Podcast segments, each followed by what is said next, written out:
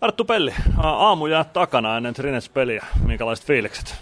No hyvät fiilikset. Tota, kiva päästä taas pelaamaan ja on ollut sillä pitkä viikko takana, että tuossa oli vähän matkustelua alla ja sitten reenattu ja nyt, nyt päästään vihdoin pelaamaan, niin se on kiva. Kuusi pistettä tuli mukaan tuolta Keski-Euroopan kierrokselta. Oliko ne parasta antia reissussa vai mikä oli reissun paras anti? No ne totta kai, mutta oli se tälle varsinkin uutena, niin nyt pääsi rauhassa tutustumaan kaikkiin vähän paremmin ja sillä on niin tärkeää nuo reissut ihan tuon joukkueen hengen ja kaiken, kaiken muunkin kannalta. Niin paljon sitä ennakkoon puhuttiin, että tuo on joukkueen hengen kannalta tärkeä reissu. Tuntuuko siltä, että joukkue hitsautui yhteen tuolla reissulla? Kyllä, kyllä tuntuu ja just noin voitot, voitot ja noin hyvät pelit niin helpottaa sitä vielä. Et ei sekä riitä, että vaan on hauska jää ulkopuolelle, vaan se pitää niin näkyä tuon jälkeen, että tehdään toista eteen hommia ja sieltä se mun mielestä on näyttänyt.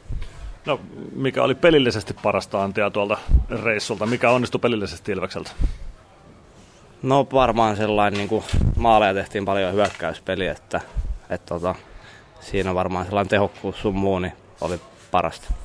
Mitäs nyt tänään tulee taas tsekkijengi vastaan, Ocelari on vastassa. Onko valmennus näyttänyt jo jotain vastustajasta, minkälainen jengi sieltä tulee vastaan?